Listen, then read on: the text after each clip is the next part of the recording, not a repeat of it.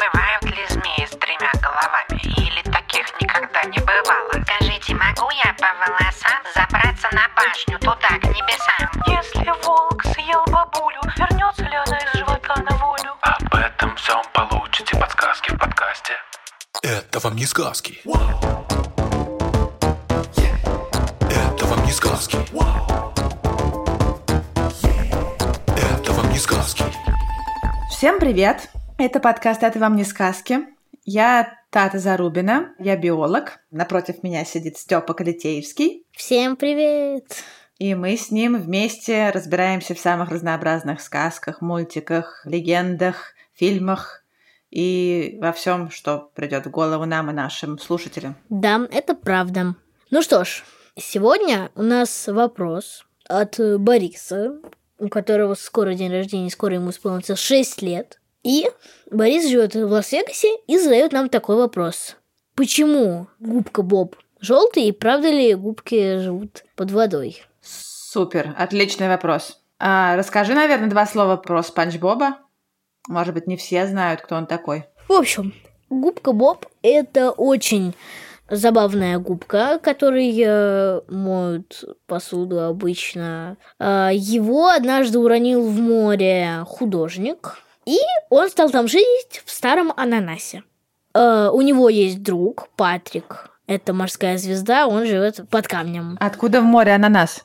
Да кто ж знает этих э, американских аниматоров? Что они там напридумывали? Непонятно. Между прочим, э, тот, кто придумал э, губку Боба, Стивен Хидденберг, он, между прочим, не только аниматор и художник, но и морской биолог по первой специальности. Так что, возможно, он много что понимал в том, что придумал. И придумал, что в море ананас. Ну, логично, в принципе. Так, ну что ж, про губок. Спанч Боб вообще не просто губка для мытья посуды, а, видимо, настоящая морская губка. В каком-то из эпизодов показаны его родители, которые не очень похожи на него, но по ним как раз хорошо заметно, что они похожи на жителей подводного мира. Потому что губки действительно существуют. И это такие очень древние и очень просто устроенные существа. В отличие от большинства животных, они не особо двигаются и ведут прикрепленный образ жизни, живут на дне морей, океанов, рек и озер и обитают по всему миру. Кто проживает на дне океана? Спанч Боб Сквепанс. Я недавно смотрел этот сериал и наизусть выучил песню на заставке. Кто проживает на дне океана? Спанч Боб Сквепанс. Желтая губка, малыш без изъяна. Спанч Боб Сквепанс. Кто побеждает всегда и везде? Спанч Боб Сквепанс. Кто, Кто так злой, как, как рыба в воде? Спанч Боб Сквепанс. Ну и так далее. Обязательно посмотрите. Очень хороший сериал. Класс. Вот так. Вот ты говоришь, что Спанч Боб – морская губка. Морские губки тоже прямоугольные и желтые? Нет, обычно не прямоугольные. Желтыми они могут быть иногда. Вообще они бывают очень разных цветов и часто очень ярких. Могут быть желтыми, могут быть красными, коричневыми, оранжевыми, фиолетовыми, зелеными, особенно если они, в них живут водоросли. Еще бывают губки, которые живут глубоко под водой, они обычно не такие яркие, они скорее бесцветные, такие беловато-сероватые, но их меньше. Большая часть губок живут не очень далеко от поверхности воды. Они бывают очень э, разной формы, они могут э, быть ветвистыми, э, похожими на деревья, могут иметь форму, похожую на шар, или напоминать воронку, или вообще быть бесформенными и расти наподобие мха на какой-то поверхности. Самая простая губка, она похожа на такой бочонок а, или вазочку. Но главное, что у губок есть очень-очень много дырочек, как и у губки Боба. Эти дырочки, которые действительно ими пронизано все тело губки, они называются порами. И за это губки по латыни так и называются порифера. Такое у них название научное. Слушай, Тат, и все наши слушатели, я вот сейчас загуглил, как выглядят морские губки. Они бывают самые разнообразные, бывают как столбы, бывают как такие шарики. Их просто куча разных, и да, они все в дырочку. Вот. Губка Боб – это, скорее всего, такая губка, которая называется туалетная губка. Она водится в Средиземном море. Если она туалетная, она случайно не должна водиться в Средиземном туалете? Туалетная называется не потому, что она используется в туалете, в современном понимании этого слова, а потому что раньше ее использовали в том числе для того, чтобы приводить себя в порядок и наводить красоту. И слово «туалет» использовалось и в этом значении тоже. Они живут обычно не очень глубоко, могут встречаться совсем у поверхности, могут э, уходить вглубь метров на сто. И э, живые губки обычно такого сероватого цвета, а когда высыхают, становятся желтыми или коричневыми. Растут они довольно медленно. Для того, чтобы губка выросла э, размером в двадцать сантиметров, ей нужно расти около сорок лет. Обычно губки, уже если говорить о губках вообще, а не только о туалетной губке, они существа сравнительно небольшие. Самые маленькие могут быть всего несколько миллиметров, но есть и губки-гиганты. Самые огромные могут быть ростом с человека. Вау! Да, у многих губок есть скелет. Туалетная губка отличается тем, что она мягкая, и это редкость среди губок. Большинство из них имеет скелет, который состоит из огромного количества мельчайших игл, которые переплетены у них в теле. И этот скелет помогает губке поддерживать форму тела и защищаться от хищников. Внутри у губок нет никаких органов, нет ни нервной системы, ни мышц, ни всего остального, что обычно есть у животных. Нет у них и рта. Пища попадает к ним через поры. Помнишь, мы обсуждали, что у них много дырочек? Через них вода со всякой мелочью, которая в ней плавает, засасывается внутрь губки и потом выбрасывается через крупное отверстие наружу. Но выбрасывается уже чистая вода, потому что всю эту муть, которую они всосали, губки съедают. Это для нее пища. Губка довольно мощно прокачивает через себя воду. В среднем за пять минут она прокачивает столько воды, сколько занимает сама. Потрясающе! Такой способ питания, как у губок, называется фильтрацией. Потому что вот фильтры, которые у нас очищают воду в наших домах, они устроены примерно так же. Мы заливаем в них воду, они забирают в себя всю грязь, а чистую воду выплевывают э, наружу, чтобы мы ее пили. Но только они эту грязь не едят, а губки, все, что в них остается, съедают. Странно, потому что вот Спанч Боб не ест отфильтрованную воду. Спанч Боб ест крабсбургеры. Но, кстати, бывают хищные губки, да-да, которые питаются мелкими рачками. Они часто имеют очень причудливую форму, потому что они перестраивают все свое тело так, чтобы сделать из себя одну большую ловушку. Вот совсем недавно, в две тысячи двенадцатом году, обнаружили новый вид хищных губок, который называется губка лира. Она, ты тоже можешь посмотреть, как она выглядит. Она действительно похожа на струнный музыкальный инструмент, потому что все ее тело состоит из горизонтальных и вертикальных ветвей, которые представляют из себя как раз такие смертоносные ловушки для мелких рачков. Рачки застревают в этих штуках между острыми шипами и иглами. Жесть какая. Вот, такая она кровожадная хищница. А потом, когда этот рачок застрял, она обволакивает добычу такой специальной пленкой, в которой она переваривается. Но большинство губок питается всякой микроскопической пищей, которая плавает в воде. Круто, круто. А еще у губок есть совершенно фантастическое свойство. Такого, пожалуй, нет почти ни у кого больше в животном царстве. Губки умеют невероятно восстанавливаться из пепла практически, восставать из пепла. Если губку разрезать пополам, знаешь, что получится? Две губки. Именно, получится две губки. А если губку разрезать на десять кусочков, что получится?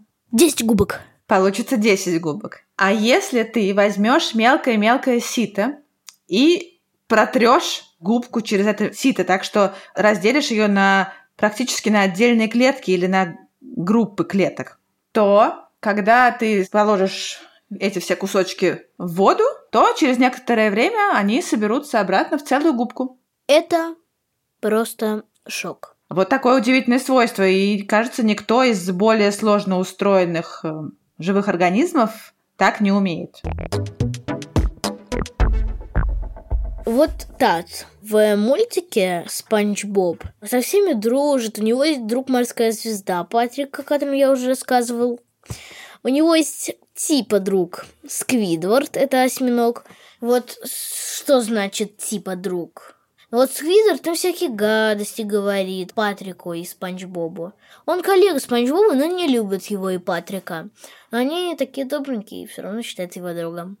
А, еще у Спанч Боба есть домашняя морская улитка, его питомец, и это все.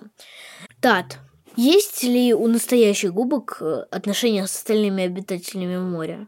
Конечно, есть. У всех обитателей моря есть друг с другом отношения. У губок есть и друзья, и враги. Но врагов у них, кстати, не очень много, потому что губки хорошо защищены. Во-первых, они, очень многие из них ядовиты. Это не относится к... к нашей с тобой туалетной губке, но многие из них ядовиты. Часто губки неприятно пахнут, а главное, у многих из них есть жесткий скелет, который их хорошо защищает от поедания иглокожими и разными другими хищниками. Тем не менее, есть, конечно, животные, которые вполне плевать хотели на все меры защиты. И, например, морские черепахи некоторые отлично питаются губками. То есть губки не такие дружелюбные, как наш дорогой Боб? Вообще, в целом, нет. Но есть еще очень прикольная история про дельфинов афалин, которые живут около Западной Австралии. Это группа дельфинов, конкретная группа дельфинов, которая научилась использовать губок очень необычно. Они накалывают их, что ли, на свой длинный нос, чтобы защитить его, пока они ищут пищу на дне. Губки таким образом защищают их от царапин и каких-то мелких ран. И интересно, что это действительно умеют очень конкретная группа этих афалин, которые живут в одном определенном заливе. И известно, что этому поведению матери афалин специально учат своих детенышей. Знаешь, Тат, природа такая штука, куда ни глянь, твои мозги просто взорвутся. Да, мне тоже кажется, это классная история, что вот дельфины умеют э, нацеплять себе на нос губки. Теперь про улитку, которая есть у Спанч Боба. В целом это, как ни странно, недалеко от правды. Потому что у губок бывают иногда очень интересные и вполне дружественные взаимоотношения с разными другими животными. Например, они иногда становятся для них убежищем от врагов. Например, в губках живут разные мелкие рачки, креветки. Есть такие щелкающие креветки, которые называются синальфеусы. Их называют щелкающими, потому что они действительно умеют очень громко щелкать. У них одна клешня огромная по сравнению с их телом. Она может быть размером с половину их тела. И этой клешней они могут производить очень громкий звук. И креветки эти, когда они охотятся, они обычно затаиваются в укрытии, выставив наружу свои антенны, чтобы подкараулить жертву, и когда они понимают, что время пришло, они оглушают этим своим звуком свою добычу. Некоторые такие щелкающие креветки живут внутри губок, причем живут иногда довольно большими колониями. Более того, каждый вид предпочитает селиться именно в определенном виде губок. Иногда в одной губке может жить несколько сотен таких креветок. И есть один из видов этих щелкающих креветок, у них колония устроена похоже на колонию муравьев или пчел. То есть у них очень сложные взаимоотношения, у них есть одна крупная самка-королева и рабочие, которые заботятся о потомстве, солдаты, которые охраняют и защищают колонию и так далее. Еще есть ужасно трогательная история про креветок спонгиколит. Они всегда живут э, в глубоководных прозрачных губках, которые, ну, в просторечии их называют корзинки Венеры. Это такие ажурные прозрачные губки. И креветки, самец и самка, попадают внутрь такой губки, когда они еще маленькие крошечные личинки. А потом они вырастают и выбраться через мелкие поры губки уже не могут. Так они и живут внутри нее всю свою жизнь. И я вот читала, что в Японии такую губку вместе с живущими в ней креветками дарят на свадьбы, как символ вечной любви и верности до конца дней. Круто, круто. Очень клёво. Не знаю, ты бы хотел жить замурованным в губке всю свою жизнь с младенчества? Грустная история. А еще губками часто пользуются некоторые крабы и раки-отшельники. Так со Спанч Бобом такая же история. У него босс на работе – это краб. О, вот. Эти самые крабы иногда отрезают своими клешнями куски губок и держат их на спине, пока они не прикрепятся там. И крабу это помогает лучше маскироваться и защищаться от врагов, потому что, как мы помним, губки обычно ядовитые. Вот, но... Не только крабы и раки-отшельники используют губок. Люди тоже. Причем с давних времен. Сейчас туалетной губкой вполне себе пользуются для мытья. Их используют как мочалки, потому что считается, что они очень нежные, мягкие и не вызывают никакой аллергии. И вообще люди очень любят все естественное. Хотя, конечно, обычные мочалки и губки, которые продаются в магазинах, это все-таки не морские губки, это искусственные. А кто-то все еще использует настоящих морских губок? Да, вполне их можно купить в магазине, особенно где-нибудь в Средиземноморье. Это вполне такой популярный сувенир, который оттуда привозят.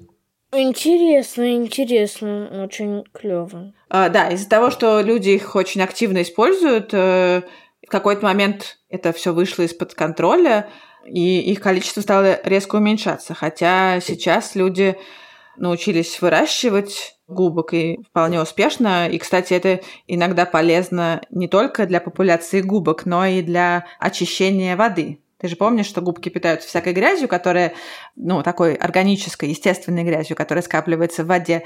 И вот иногда, чтобы очистить воду, туда тоже поселяют губок. Использовали губок э, с древних времен. Известно, что древние египтяне их использовали для того, чтобы бальзамировать своих умерших и делать из них впоследствии мумии.